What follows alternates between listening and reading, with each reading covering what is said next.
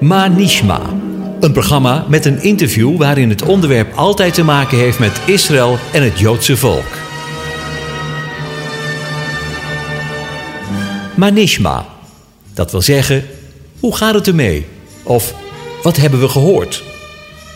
De presentatie is in handen van Jack van der Tang.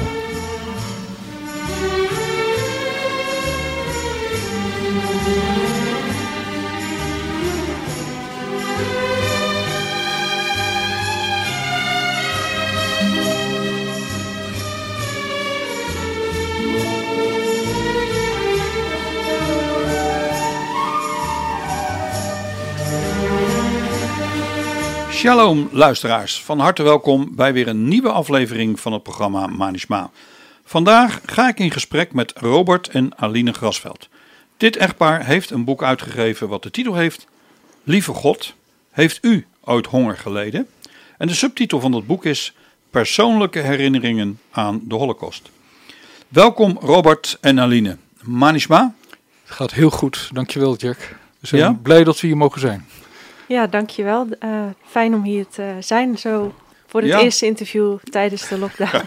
ja. Ja, nou, jullie zitten een grote afstand van mij voordat mensen weer denken van, hey, klopt dat daar wel zo? Maar in Ja. studio's doen ze het ook overal, hè? Op Ja. tv zitten ze gewoon ook bij elkaar. Ja. Soms met een glasplaat ertussen, dan moet ik altijd wel lachen.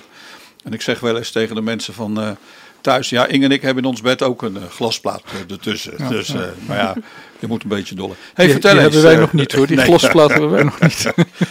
Ik begin even bij, bij jou, Robert. Ja. Vertel eens even, wie ben jij?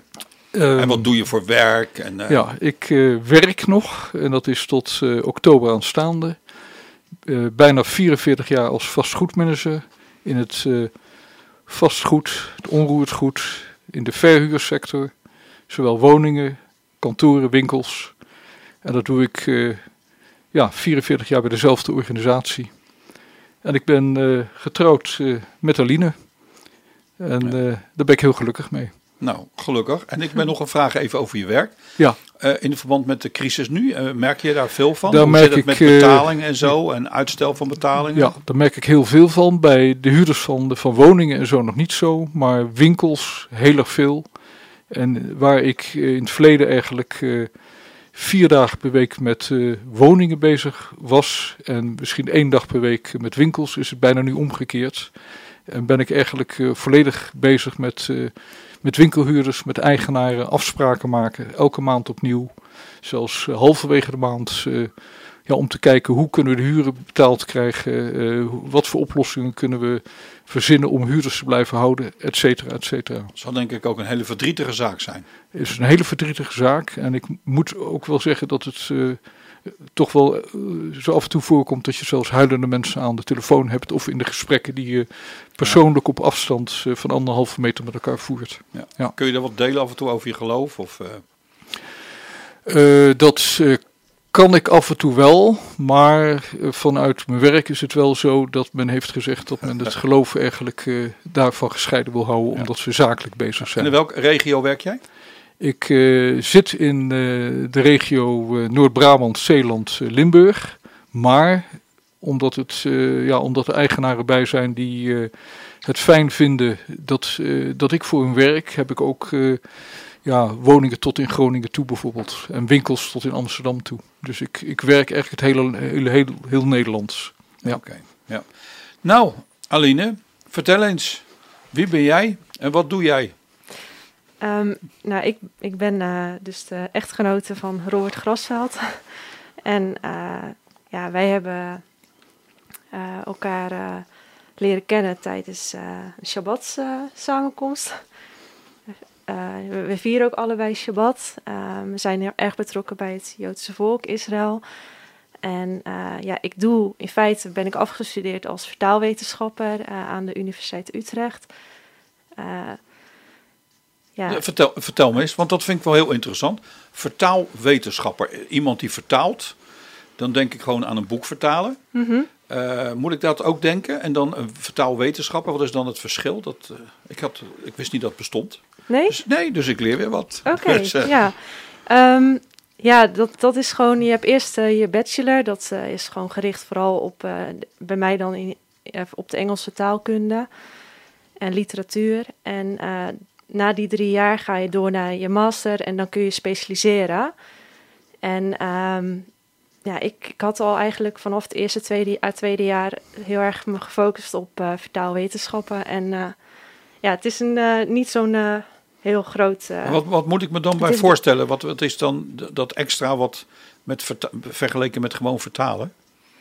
nou ja, je, je krijgt gewoon één jaar lang bepaalde vakken, zoals um, vertaalkunde, maar ook specialistisch vertalen, dus uh, vaktalig vertalen, um, dus zoals juridisch of uh, ja. literatuur, maar echt waar jij helemaal in verder wil. Uh, dan leer je ook bepaalde vertaaltechnieken nog grondiger te analyseren, dus verhaalanalyse.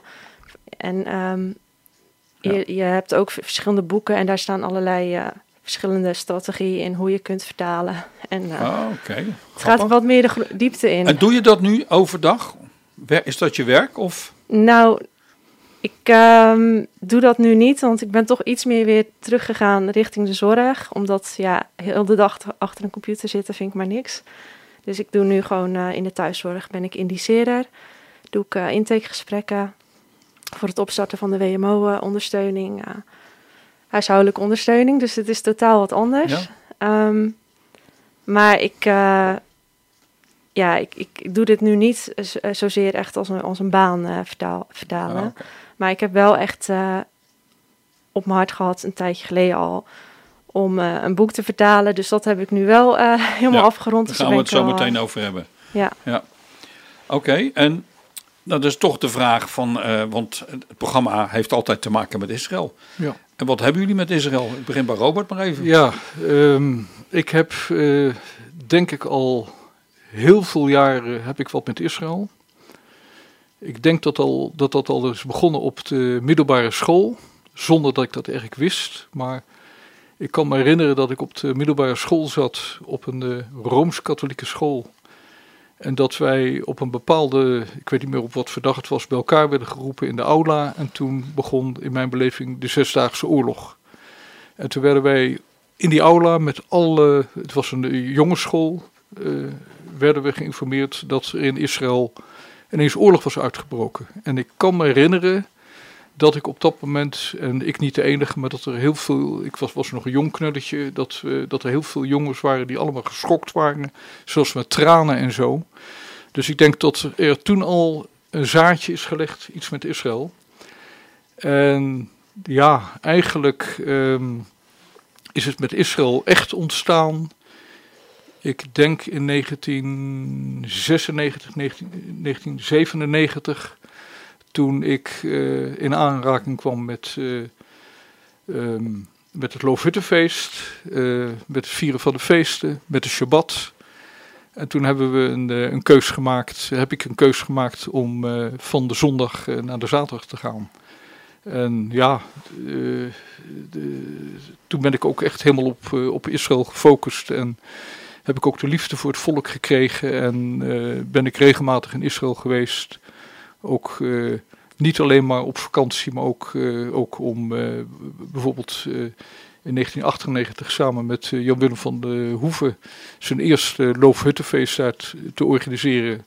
Niet alleen maar met mensen uit de wereld, gelovigen uit de wereld, maar ook met Joodse volk samen. Volgens mij was dat het eerste jaar dat ik ook daarbij was. Kan ik me herinneren. Okay. In 1998, ja. ja. Dus, ja. Uh, en jij, Aline? Hoe ik... Uh, ja, hoe jij met Israël uh, in aanraking bent gekomen? vooral toen mijn vader, toen hij 50 werd, wilde hij graag met zijn hele familie naar Israël. mijn ouders zijn al echt lieve, ja, hebben al een liefde voor Israël. En toen is bij mij ook dat zaadje gelegd eigenlijk. Maar dat had ik toen nog niet echt door. Dat kwam pas ja, ongeveer anderhalf jaar later. Toen ging ik zelf de Bijbel lezen. Uh, in een moeilijke periode in mijn leven. En toen kwam het echt bij me binnen van toen ik Jeremia las. Van uh, Jeremia 31, dat hij de volkeren zal verzamelen. En ja, dat, dat, dat, uh, en ook dat hij zijn verbond op hun harten zal schrijven. En ja, dat kwam zo binnen dat ik toen ook echt een liefde kreeg voor, voor het volk. En ook wist van, oké, ik mag er um, in de Joodse Messias, Yeshua, mag ik erbij horen. Oké. En eh, toen ben ik eigenlijk voor het eerst, toen kwam het ook bij mij heel erg do drong het door van, eh, ja, van de een op de andere dag van, eh, dat ik de Shabbat ging vieren. Dat is, bij mij ging dat heel snel. Ja, puur omdat hij ook een Joodse Messias, dus hij vierde ook helemaal niet de zondag, eerder de Shabbat. En ja, Ja. toen ging het bij mij heel snel. Toen heb ik die stap gezet gelijk. En toen pas ging ik leren van wat er allemaal veranderd is in de kerkgeschiedenis. En eh, Ja.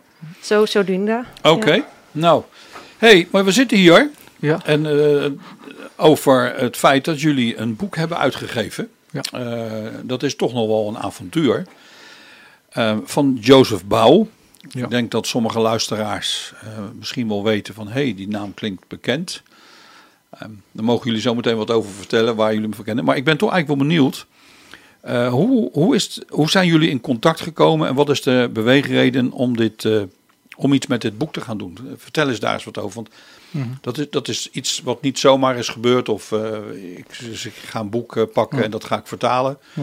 Dat heeft een bewuste reden. Ja. Toch? Ja, ik, ik denk dat Alida het beste kan vertellen hoe het op haar pad is gekomen. Want. Dankzij haar is dat boek er in het Nederlands vertaald. Dus Aline? Nou, vertel jij eens. Ehm, dat is gebeurd eigenlijk tijdens mijn eh, drie maanden vrijwilligerswerk in Israël. In het, eh, bij het Beier eh, verzorgingstehuis in eh, Jeruzalem, in het eh, orthodoxe gedeelte. ehm, daar eh, heb ik één keer op een vrije dag heb ik, eh, ben ik rondgeleid door een kennis die daar ook vrijwilligerswerk deed, maar dan in Tel Aviv. En die heeft mij daar een rondleiding gegeven, maar dat was in Tel Aviv zelf. Eh, omdat daar ook ehm, bleek, kwam ik achter tijdens die rondleiding, zit een klein museum. Heel klein museumpje. Ik heb nog nooit zo'n klein, ik heb nog nooit zo, zo, zoiets kleins eh, qua museum gezien. Dat is, eh, ja, en dat was zo intrigerend museum, gewoon met allemaal mooie schilderijen en mooie Hebreeuwse letters. En echt een spel ook met woorden en letters, wat mij ook wel als eh, met mijn Kun, achtergrond... kun, je, kun je zeggen dat het echt schilderijen waren of meer tekeningen? Meer tekeningen, Ja. ja. ja, Dat, eh, dat klopt. Het, zijn meer grafische tekeningen. Het is eh, Jozef Bouwers, die is grafisch kunstenaar. Dus, en zodoende heb ik de dochters van Jozef Bouw leren kennen, want de schrijver zelf is overleden. Eh, was hij 100 toen die... Hij is verleden jaar eh, werd hij 100. verleden jaar, ja, zou die 100 geworden zijn. Maar Ja. hij is, toen is hij niet overleden. Nee, nee, nee. nee. Hij, heeft, eh, heeft de Holocaust heeft hij, eh, overleefd. Ja. ja, hoe Ja. oud is hij ongeveer geworden, weet ik niet eens.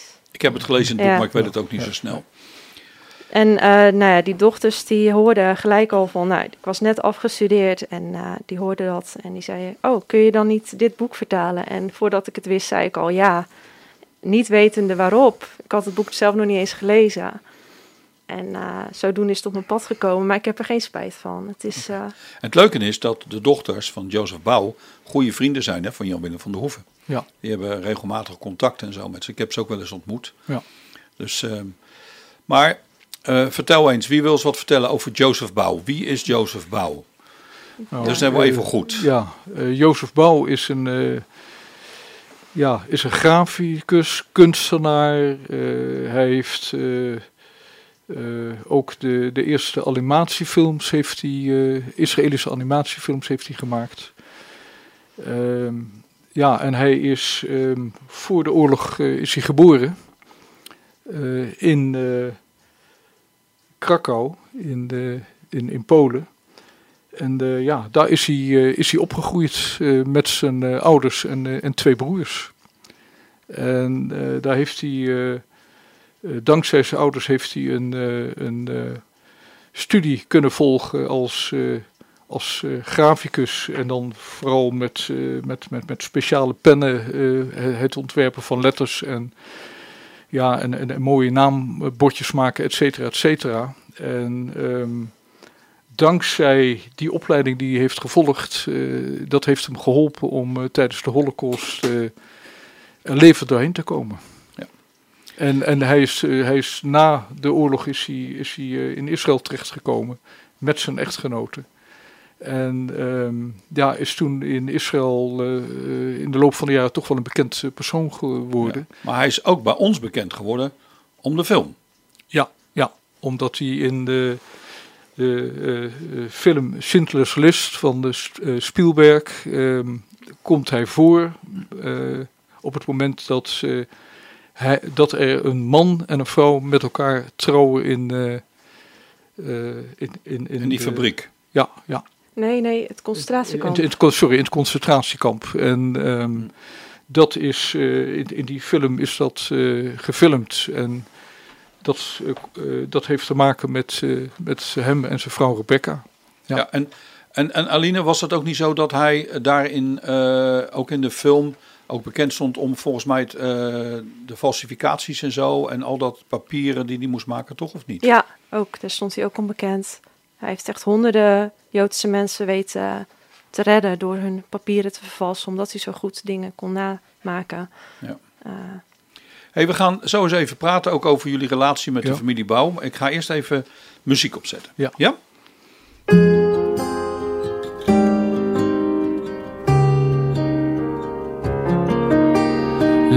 לכשאשתנה, אהיה אדם טוב יותר, גם אדע לוותר ולכבד. לכש... לכשייבנה אבי עולות וזבחים ועדת מלאכים ילווני בדרך לכש... לכש... איך שנוח לומר מחר, אך מה יהיה על היום? מה יהיה על עכשיו?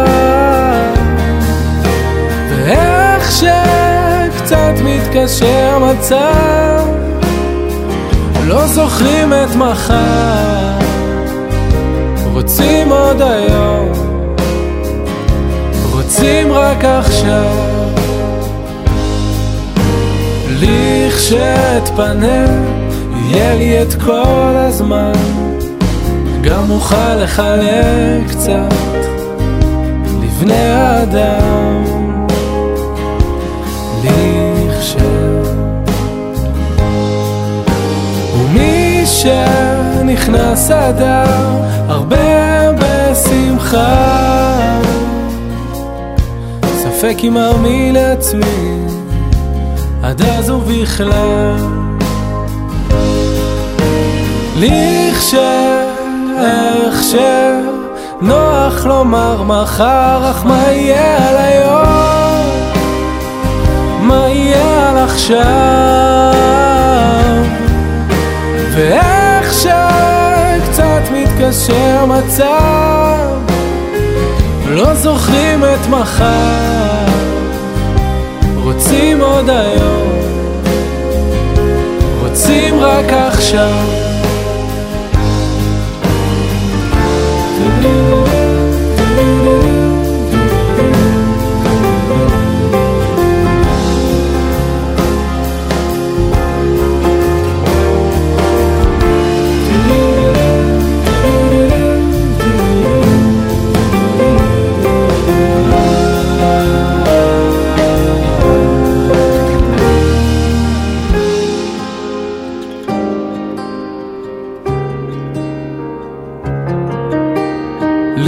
לכשאשתנה, אהיה אדם טוב יותר. Ja, geweldig mooi lied van eh Ishai Ribo. Een bekende zanger voor de velen die denk ik van Israëlische muziek houden.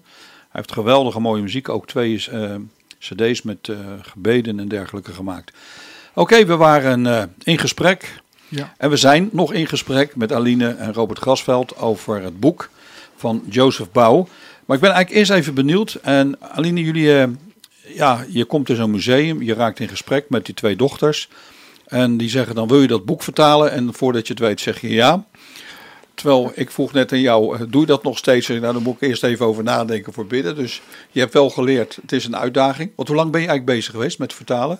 ja, echt wel lang, eh, meerdere jaren. Dus bijna, Ja. bijna meer dan vier jaar. Want ik deed het naast mijn werk erbij. En dat, dat kost gewoon tijd. En het is ook geen makkelijk, het is best wel eh, geen makkelijke materie. Nee, en is geen- hij, hij schrijft ook niet eh, zoals iedereen schrijft, zeg maar. Het is een hele aparte stijl Ja. van schrijven. Want ik, ik vond het ook heel apart. Hè. Dan gaan we zo over naar de familie, maar daar moest ik weer aan denken. Hij, hij begint dan van... eh, dat is, ik ben niet verantwoordelijk voor de inhoud. Ik heb het rechtstreeks uit het leven gekopieerd. En dat, dat is eigenlijk al zo... Zegt al zoveel over de, de schrijver, zeg maar. en De man van het boek. Maar hoe, hoe, hoe is nu eh, de relatie met de twee zussen? Goed, ik heb Ja? eh, nog steeds gewoon eh, Zoom-contact met ze nu. met, vanwege de lockdowns. En eerst WhatsApp en nu Zoom. En ja, dat is hartstikke fijn en leuk. En pas met dochter, Klila Bouw, eh, Zoom-contact gehad. En nou ja, dat is een heel opgewekt persoon. Die, ja, die is, altijd eh, opgewekt, ook nu in deze moeilijke tijden met die lockdowns. Ze heeft zelf een ernstige ziekte. Maar zij, ja, haar persoonlijkheid is gewoon echt heel bemoedigend. En, eh, maar ze weet ook wat haar ouders hebben meegemaakt. Ze zegt dat wat wij nu meemaken is niet te vergelijken met wat er in de Tweede Ja. Wereldoorlog. Dus dat is ja, heel fijn en heel leuk om met die mensen contact te hebben op die manier. Eh, Want hoe was die vader, die Jozef Bouw? Ik heb begrepen, maar ik, ik, ik ken hem niet. Mhm. Was, die, was die altijd een opgewekte man? Of, eh, of had hij Ja. buien van depressiviteit? Of, Niet, er in zijn boek staan niet buien van depressiviteit beschreven. Hij, eh, ja, wat, hoe kun je dat zeggen? Hij, bepaalde, hij had wel een bepaalde humor, hè? Ja, ja, hij had een humor. Hij had wel een beetje, misschien af en toe een beetje de, de noodremmer op staan. terwijl hij een broer Marcel had, die eh, tot, ja, dat lees je ook in het boek, eh, de, de meest eh, gekke gedachtegangen had. En, en dacht van nou, ik, ik, eh, ik kan daar veel geld mee verdienen en daar heel veel geld mee verdienen. En, en ik ga het ook uitvoeren. En dan trok hij een beetje aan de noodrem. Maar ehm, ja, zoals hij ook in zijn boek schrijft, eh, eh, is, is Ja. het toch wel grotendeels opgewekt. Maar hij weet er ook wel eh, duidelijk in te voeren de trieste dingen die hij heeft meegemaakt. Hey, n- nou ben je begonnen aan dat boek met vertalen. En als je nou terugkijkt op het moment daarvoor en nu, op dit moment. Wat heeft het je gedaan? Wat heeft het je veranderd in je denken bijvoorbeeld? Want je bent, als je een boek gaat vertalen, is anders dan lezen. Dan ben je er zo ongelooflijk intensief mee bezig. En je le- herleest en je herleest en je herleest. En, Ja, en ik begreep ja. zelfs net dat jullie het zelfs afgelopen week nog even een keer hadden doorgelezen. Ja. Ja, ja. Wat, wat, als, je, als je nou terugkijkt, wat heeft het jou nou veranderd? Nou ja, het verandert me eigenlijk nog steeds. Elke keer als ik het weer lees, eh, nu ook voor het interview heb ik het toch nog een keer gelezen, blijft het je veranderen. Eh, je kan er natuurlijk niet bij, je hebt het zelf niet meegemaakt, maar ja, het is gewoon wel heel goed en om, om het te weten wat er gebeurd is en zodat we van de geschiedenis leren. En ik kan dat als 34-jarige natuurlijk eh, gewoon wel beamen dat dat heel belangrijk is, omdat je het zelf echt veel later bent te- op de wereld gekomen. En eh, dat, blijft, dat is gewoon een veranderingsproces die doorgaand is. ehm, ten het- goede, denk ik. Maar Ja. heeft het je serieuzer gemaakt? Of, eh, Het heeft me denk ik ook serieuzer gemaakt, ja. Dat zien de omstanders beter vaak dan jij zelf. Maar nou, dan vraag ik het eens aan je man. Robert, Ja, heb jij iets gemerkt? ja ik, heb, eh, ik, ik dacht dat ik eh, Maar, ook, maar ook bij haar, hè? niet alleen bij jou, bij haar. Heb jij wat gemerkt bij haar? Ja, nadat ze het boek heeft da- dat we, eh, kijk, je, we leven in een wereld waarin van alles gebeurt. ehm, en we hebben, ja, we- we- mede dankzij hetgeen wat we hier hebben, hebben, hebben, hebben gelezen. We wisten al dat we, dat we eigenlijk altijd zeiden, nooit meer deze ellende. Maar het is, ehm, ja, we, we dachten er wat van te, we- van te weten. Maar eh, als je, als je de, de ellende in dit boek leest, dan eh, Ja. krijg je nog veel meer de, de verschrikkingen van toen de tijd op je, op je netvlies. En ja, ehm, dan ga je toch op een andere manier eh, met een hoop dingen om. Hey, nou, nou hebben wij natuurlijk allemaal, denk ik wel, de meeste mensen die luisteren naar Radio Israël zullen toch wel Schindler's List hebben gezien. Ik kan me het haast niet voorstellen dat je het niet gezien hebt. Nee. En die heb ik een paar keer gezien. En er zijn een aantal momenten die je echt heel goed nog realiseert. Een van de dingen is eh, het huwelijk. Ja. Dat is ook echt, dat, dat kun je ook echt herinneren, zo'n moment. Ik weet, eh, Ja. het afscheid was natuurlijk heel bijzonder en wat er in het kamp gebeurde, maar dat huwelijk ook. En, Mhm. Ja. en de, de vervalsingen. Dus hij was wel onbewust een hele belangrijke speler in. Mhm. Ja. Eh, en dat wordt door, eh, eh, hoe heet het, Oscar Schindler, of nee, eh, Spielberg, is de Steven Spielberg is dat natuurlijk eh, Ja. gemaakt. Maar daar ben ik toch benieuwd. En jullie hadden een gedeelte wat hij dan opschrijft over zijn eigen huwelijk. Hè? Ja, ja. Kun je dat eens voorlezen in het boek, ja, uit het ja. boek? En het is wel zo dat, dat het hier wel anders is dan in, in, de, in de speelfilm. Want in die speelfilm heeft men het eh, veel mooier gemaakt dan het in feite was. Oké, kijk, zie je? Daar heb Ja. je het al. Ja, ja, daar heb dus je het dat is, al, Ja, dat is al ja. belangrijk om de werkelijkheid te Ja. weten. In het kamp verschilden de seksen qua kleding als volgt. De mannelijke gevangenen verborgen hun kaalheid onder hun gestreepte pet, terwijl de vrouwen een witte hoofddoek droegen, om hun geschoren hoofd te bedekken. Ik droeg een pet, maar in mijn zak had ik altijd een witte hoofddoek, mijn toegangspas tot de vrouwenbarakken. Onze verbintenis trotseerde razzia's en selecties, waarbij we meerdere malen ter nauwe nood een permanente scheiding wisten te voorkomen. Er was een aaneenschakeling van wonderen voor nodig die ons er allebei doorheen sleepte. Ik ruilde vier sneden brood voor een zilveren lepel en voor vier extra sneetjes brood vervaardigde de juwelier in de horlogewinkel twee ringen uit de lepel. Die avond hielden we een mini-trouwerij naast mijn moeders stapelbed. Er was geen rabbi, geen gasten of muziek, geen mayonaise salade. Ik sprak de traditionele formule uit.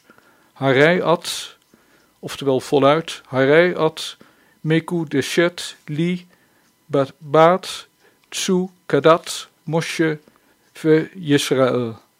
Zie, u bent mij toegewijd met deze ring in overeenstemming met de wet van Mozes en het volk Israël. En moeder gaf ons haar zegen. Toen nam ik mijn bruid mee naar haar barak om ons huwelijk te bezegelen.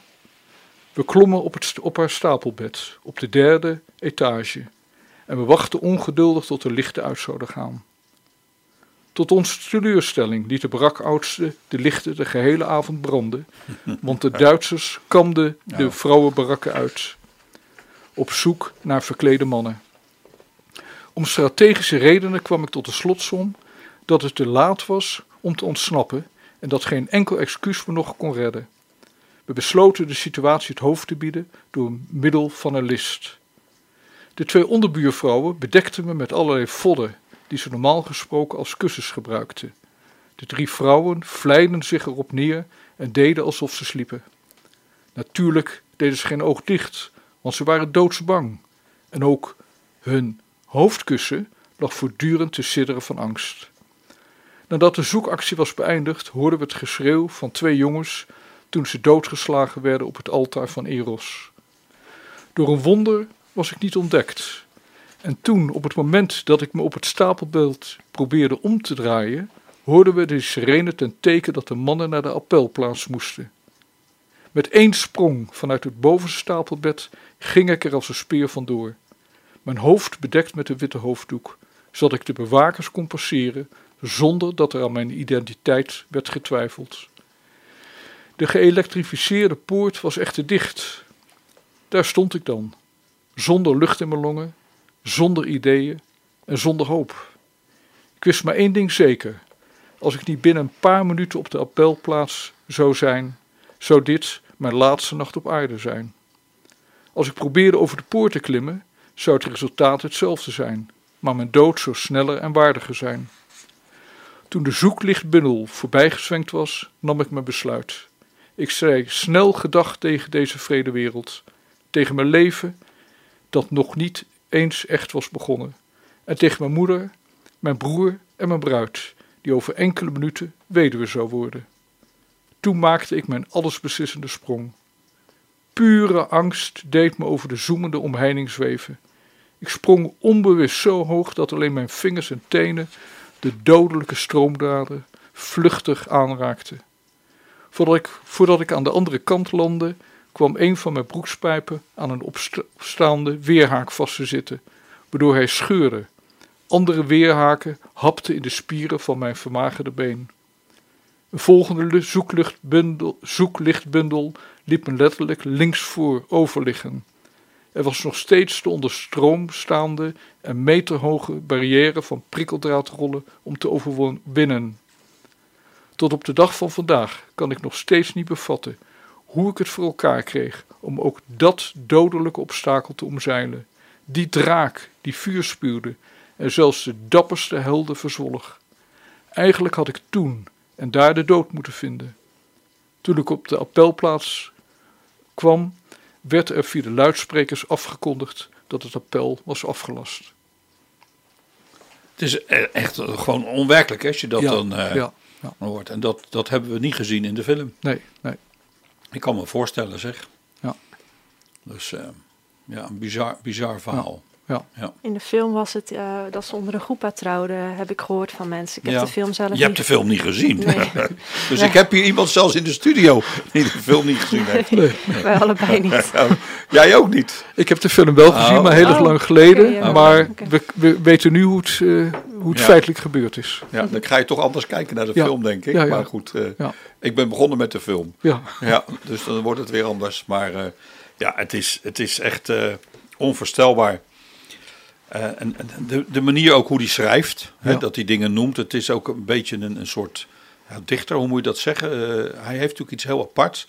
En hij begint natuurlijk ook het boek met Er was eens een huis. ja, Zo begint hij. ja. En, en daardoor lijkt het ook echt van, ja, wat moet ik, wat moet ik met die man? Mhm, mhm. Eh, bijzonder, een bijzonder iets. Ehm, ja, Ja, ik, ik, eh, hij, ja, wat zijn er nog meer dingen dat je echt zegt van nou, wat jullie geraakt, jullie hebben nou dit voorgelezen, zijn er nog meer gedeeltes in, in het Eh, boek waarvan je zegt van, eh, Ja, dan, dan, dan heb je natuurlijk de situatie waarin we nu zitten met een avondklok.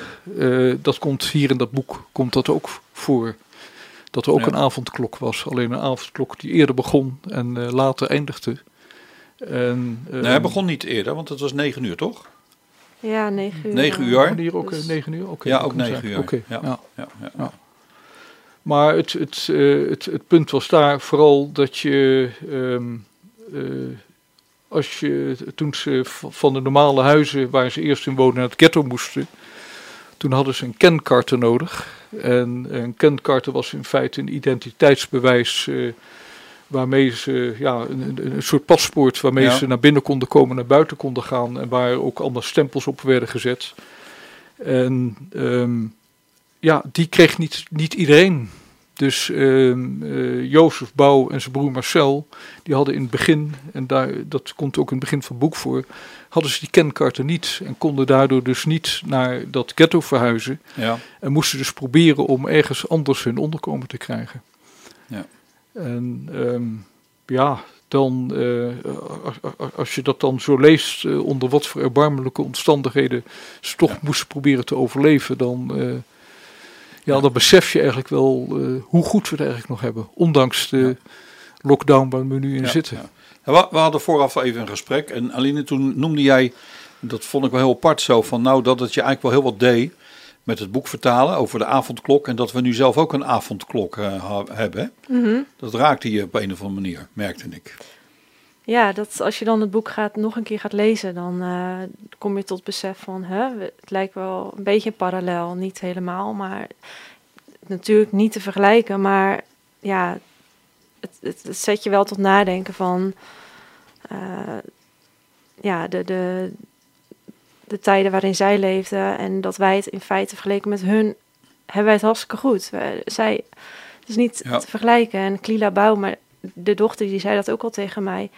Eh, wat zij hebben doorstaan, dat, dat is gewoon niet te vergelijken met wat wij eh, doorstaan. En, en dat maakt dat zij zegt van, nou, ik, dat je toch eh, hoop hebt. Ja. Maar on- ondanks alles had Jozef Bouw ook, ja, toch die hoop merkte ik. en dat, dat vind ik heel bemoedigend. En dat, ik denk dat het een boek is wat ook voor mensen, voor in deze tijden waarin we leven, een boek is wat echt wel kan bemoedigen. Omdat er ook wonderen in voorkomen. Een aaneenschakeling van wonderen. Het Chanukka-wonder bijvoorbeeld, voorin het boek beschreven in hoofdstuk, een van de eerste hoofdstukken. Ja, Hoe, hoe was hij trouwens? Was hij een gelovige man? Eh, ja, hij is wel. eh, hij gelooft in God. Eh, hij noemt niet Yeshua, want ja, dat. Nee, oké, maar hij geloofde wel. Ja. Ja, hij, hij had het wel over God. Ja. En ja, zijn, zijn dochters ook. En ze vieren de Shabbat. En dan ook met dat... met kaarsen en zingen. En lekker, Ja. hele mooie cake bakken. En eh, echte feesten. eh, echt niet, niet... Ja, wel echt... Niet orthodox, maar Ja. hoe noem je dat? Li- liberale? Ja, ja. nou, ik, ik vind eh, eigenlijk de titel van het boek onvoorstelbaar sterk. Ja. Gewoon, ik kan me dat voorstellen dat uit de grond van je hart. Lieve God, heeft u ooit honger geleden? Ja. Heb je daar ooit, heeft hij daar wat over gezegd? Of via de dochters? Wat, wat, wat? Dat is natuurlijk een hele opmerkelijke titel. Heeft heb je daar wel eens wat van de dochters over gehad? Of eh, Ehm, dat Wat- weet ik eigenlijk niet. Nee, over een sorry. antwoord of zoiets? Van, eh, dat hij eh, dacht van, eh, nee? Nee, nee maar het, het komt natuurlijk wel, de, de honger komt in het boek als is wel een beetje een rode draad. Eh, en hij heeft ook een, een heel speciaal gedicht over brood heeft hij, eh, heeft hij geschreven. Ja. Dus ehm, ja, eh, de- het, is verder zo dat, eh, dat op, op één of twee plaatsen in het boek eh, merk je ook duidelijk de verwachting van, van, van de schepper van, van, van de bezuin. En dat het dan blijkt dat, het, dat er ergens op een gegeven moment een raam open gaat. En dan, dan denkt men, oh hoor, hoor, hoor de bezuin ko- komt. Ja. Hè, maar, maar dan blijkt het, eh, dan, eh, dan, dan, dan blijkt het de, de, de, een, een echo te zijn van de, van de trein die langskomt. En het is wat ik dan ook wel opmerkelijk vind, ook dat je zegt, zo zegt van voor deze tijd, ehm, ook over honger. We gaan natuurlijk een tijd in waarin ook eh, wordt voorspeld hè, dat wij te Ja. maken gaan krijgen Mhm. met grote voedseltekorten wereldwijd. Ja, dat de prijzen omhoog gaan van voedsel. Ja, eh, maar ja. ook tekorten en dergelijke en zo. Dus in ja. die zin is het wel ook opmerkelijk om Ja. dan eh, dit te lezen. Hey, ik wil eerst nu weer gaan luisteren naar een lied, Ani Ja. Ma'amim. Dat is een lied wat gaat over, wat eigenlijk gemaakt is, wat ik heb begrepen, in de holocaust. Mhm. door een rabbijn van, eh, ja, ook al zie ik u niet, maar ik Mhm. geloof in de Messias. Ehm, die bestaat. En daar wil ik nu even naar gaan luisteren.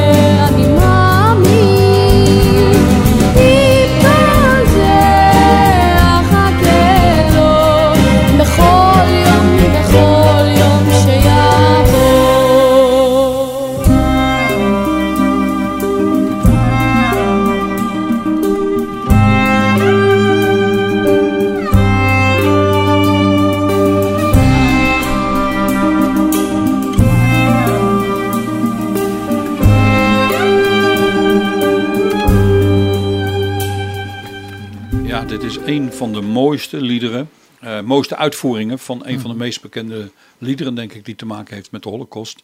Anima Amim. Eh, wat er ook gebeurt, wat er ook is, en toch blijf ik geloven. Nou, komt hij niet, hè, zo is geloof ik de Ja. vertaling.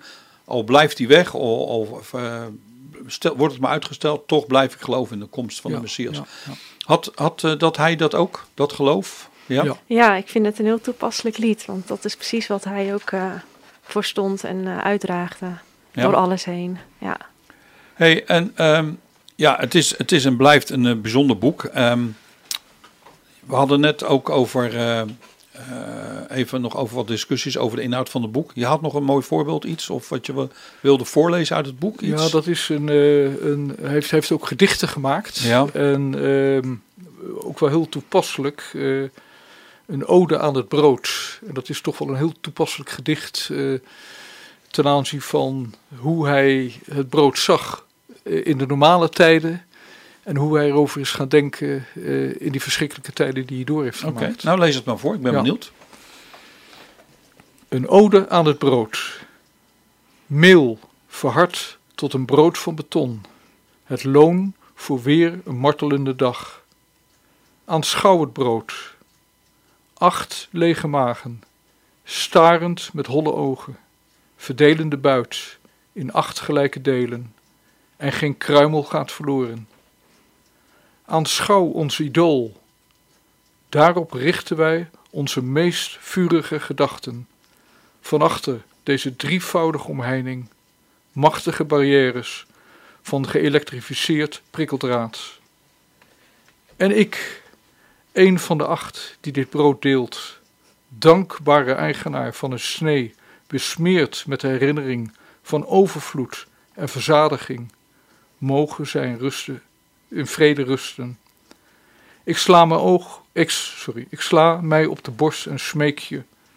Vergeef me mijn vroegere beledigingen, zo gedachteloos uitgesproken, in tijden van overvloed.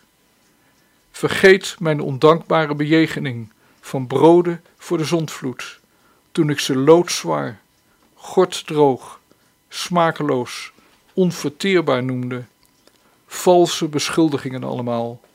Vergeef mij, lief brood, mijn bespotting van de heilige broden, toen ik er in een kruidenierswinkel in kneep en zei: Deeg, half rauw, niet vers genoeg, onsmakelijk, woorden die een onwetende tong ontglipten.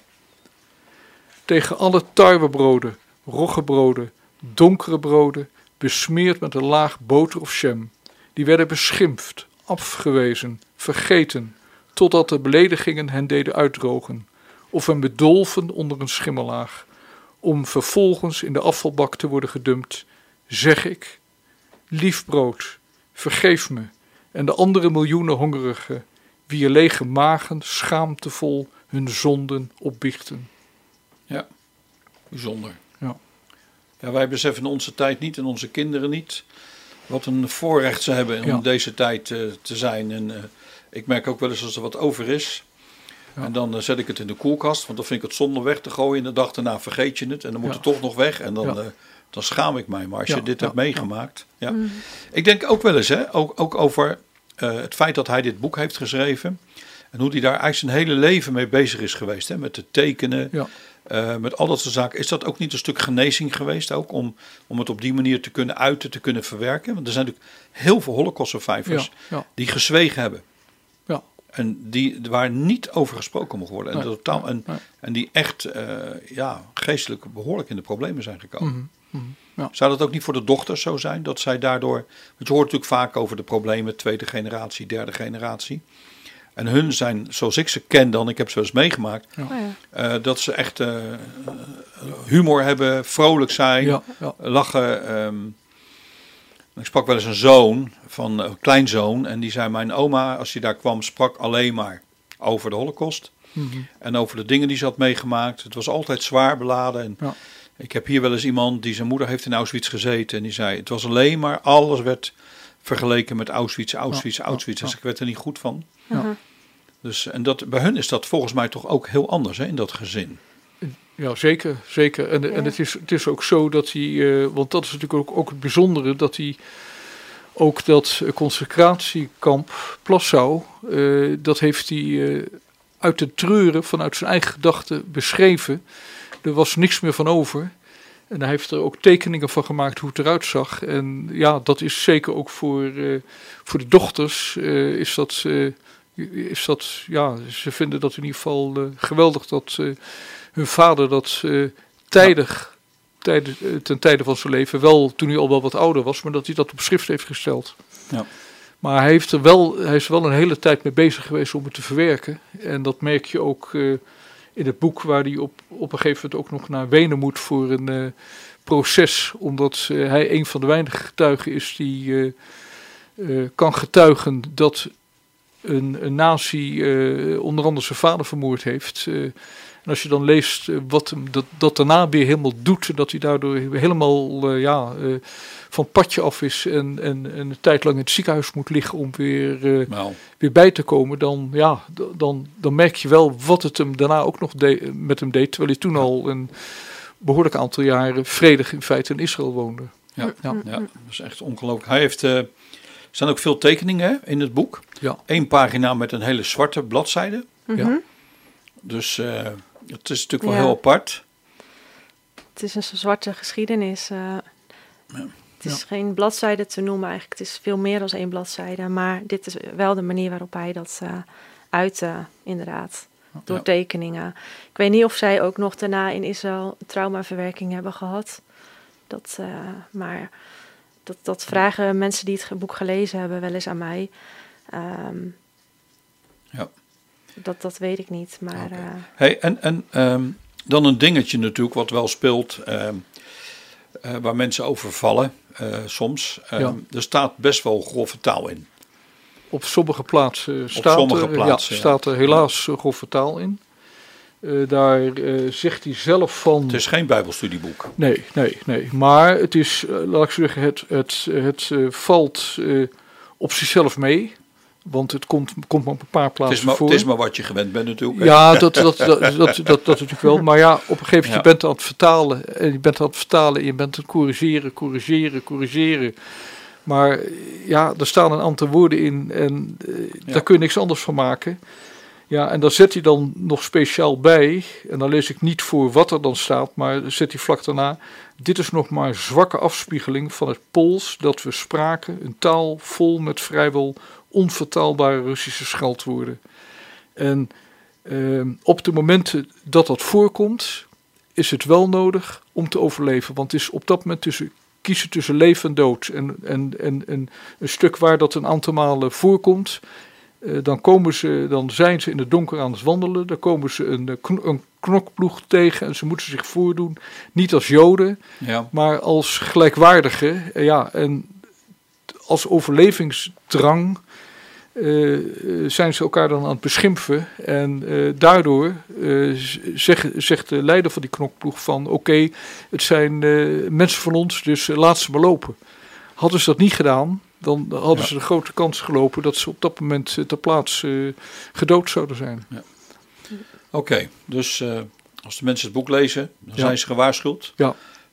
En niet schrikken, dus de werkelijkheid en de realiteit. Ja. Hey, nu hebben jullie het boek uitgegeven. Het ziet er heel erg mooi uit. Ook in het begin natuurlijk even dat inleg hè, met Ja. de identiteitsbewijs. De stad Krakau, de kernkarten. Ja. Ook heel mooi. En, ja, het is wel een heel, heel boek, ja, een heel werk om zo'n boek te maken. Eh, nu is het boek uitgegeven. Ja. En, ehm, en nu? Wat hopen Ja. jullie daarmee te bereiken? Ja, de, de bedoeling is dat wij. eh, eh, er zijn natuurlijk iets van kosten zijn er, aan besteed. Eh, daar hebben we van gezegd, alleen maar die kosten die willen we wel terug. Maar we hebben het in overleg met de dochters Bouw hebben het mogen uitgeven. We hebben een stichting voor opgericht. En de gehele opbrengst ervan, wat we overhouden, en dat is het overgrote deel, dat is bestemd voor het kleine museum van Jozefbouw in Tel Aviv, wat door de beide dochters eh, wordt gerund. En wat op dit moment heel welkom is, het geld wat, wat we steeds kunnen overmaken, omdat eh, het museum al een hele tijd gesloten is. En ja, eh, het, het vroeger in hun eigen bezit was, maar ze hebben het op een gegeven moment moeten verkopen. En er moet dus huur voor betaald worden. Ja. En mede dankzij dit boek kan een deel van de huur betaald worden momenteel. onder andere. Hebben jullie, eh, wordt het boek een beetje aange... aange het is natuurlijk een, eh, lastig in de markt nu ook, met Ja. alles. Maar goed, Ja. met een, via een webshop kun je heel veel. En Ja, bij Pillar of Fire Radio Israël staat hij ook in de webshop. ja, ja. Ehm, maar het, het lijkt me wel goed om, eh, om dat te doen. Ehm, hebben jullie daar ook over gesproken met bijvoorbeeld de Joodse stichtingen hier... die bezig zijn met de holocaust? Hebben jullie daar contact mee gehad? Daar hebben we contact mee gehad. Alleen we kregen heel vaak eh, nul op het request. Want toen begon die lockdown vorig jaar, maar, eh, april. En eh, toen zei men eigenlijk overal van ja, we komen er wel nader op terug. Maar dat is tot nu toe nog niet gebeurd. Maar het, is, ja, het gaat mondjesmaat op dit moment. En we hebben ruim duizend boeken hebben laten drukken. En we hebben er nu eh, iets meer dan 300 hebben kunnen afzetten. Oké. Ja. Nee, op zich is, eh, ik weet dat als er boeken worden verkocht, en vaak in de kerkelijke, christelijke kring, drukt men er 500 en dan is men al blij Ja, als men er eh, 500 gaat verkopen. Ja. Dus, eh, dat, Ja. dus in die zin is dat al, eh, al heel wat. Ja. Maar eh, ja, hoe meer je ze laat drukken, hoe goedkoper ze worden. Ja, dus dat ik snap was- het wel. Maar ik vind het wel Ja. een... wat, wat is jullie... eh, als dit eh, nu gaat lopen en zo, hebben jullie dan nog een droom, een visie eh, over de tijd eh, om hier iets meer mee te gaan doen? Of, of zijn jullie aan het denken aan iets, aan iets nieuws? Aan iets, eh, het, het want je hebt de stichting, dus ik kan me voorstellen dat je meer kan gaan doen. Want ze hebben natuurlijk veel meer dan alleen dat boek. Ehm, ja, wij zelf hebben niet zozeer een, een droom, denk ik. Eh, ik. Ik heb puur gewoon dat wij dachten van, ja, om iets terug te doen voor, eh, ja, ongebaat of zo, onbaatzuchtig eh, iets terug te doen.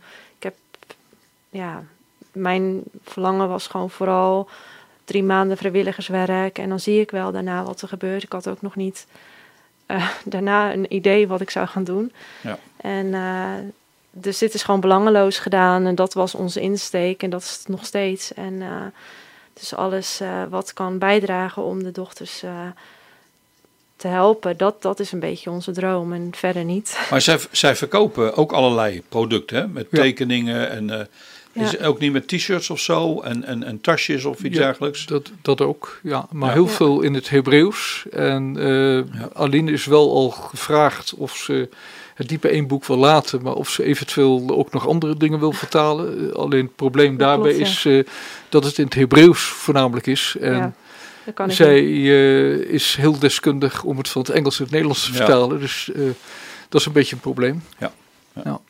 Maar het- op zich zou je wel wat willen, willen doen voor hen. Ja, als, als het, eh, ze hadden het ook nog over een gedichtenbundeltje wat hij eh, in het concentratiekamp heeft geschreven voor zijn echtgenote. Dat is te, te grootte van een sigarettendoosje. Ja, dat is wel al naar meerdere talen vertaald volgens Ja. mij. En ehm, daar hadden ze het over, zou je dat misschien willen vertalen? Of, of een ander boek waar, waarin hij veel meer de Dat lijkt me tekeningen... trouwens heel moeilijk om gedichten te vertalen naar een andere taal. Ja, dus dat, Dat is echt nog- een eh, ja. vak apart, denk ja, ik. Ja. ja. ja. Dus dat Dus, heb ik nog eh, even afgehouden, ja. want dit was een, al een hele kluif.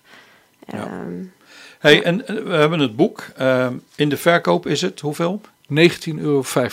1950 en Ja. het meeste geld gaat dus naar de opbrengst van de Ja, stichting ter ja. herinnering aan Ja. Jo- Jozef en Rebecca Bouw. Ja. En hoe heet het, het museum? Heeft dat ook een naam? Het Joseph Bouw Muse- Museum.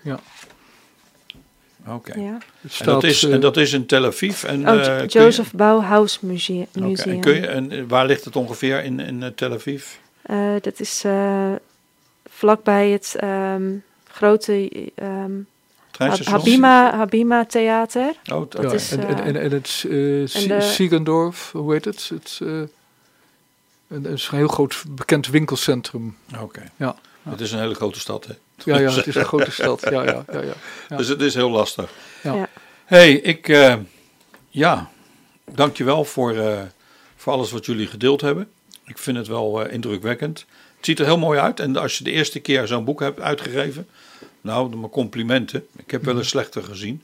Dus eh, heel erg mooi. En ja, op eh www.pillaroffire.nl of op radioisrael.nl... daar kunt u vinden de webshop en daar kunt u het boek vinden van Jozef Bouw. Lieve God, heeft u ooit honger geleden? Zeker om aan te raden, ook om meer te weten en mee te lezen over iemand die wat in de oorlog heeft meegemaakt. En het geld wat u geeft misschien zegt u, ik vind het uh, duur of uh, voor een boek. Nou, ik ken een beetje de prijzen. Dit is absoluut geen duur boek. Dus dan uh, zegent u ook nog bijzondere vrouwen die nog steeds voor hun vader en moeder ter herinnering dat bezighouden. Dank jullie wel, Robert en Aline Grasveld, voor naar Den Haag te komen, naar de studio. En voor de luisteraars zeg ik allemaal shalom. Shalom. Shalom. U hebt geluisterd naar Manishma.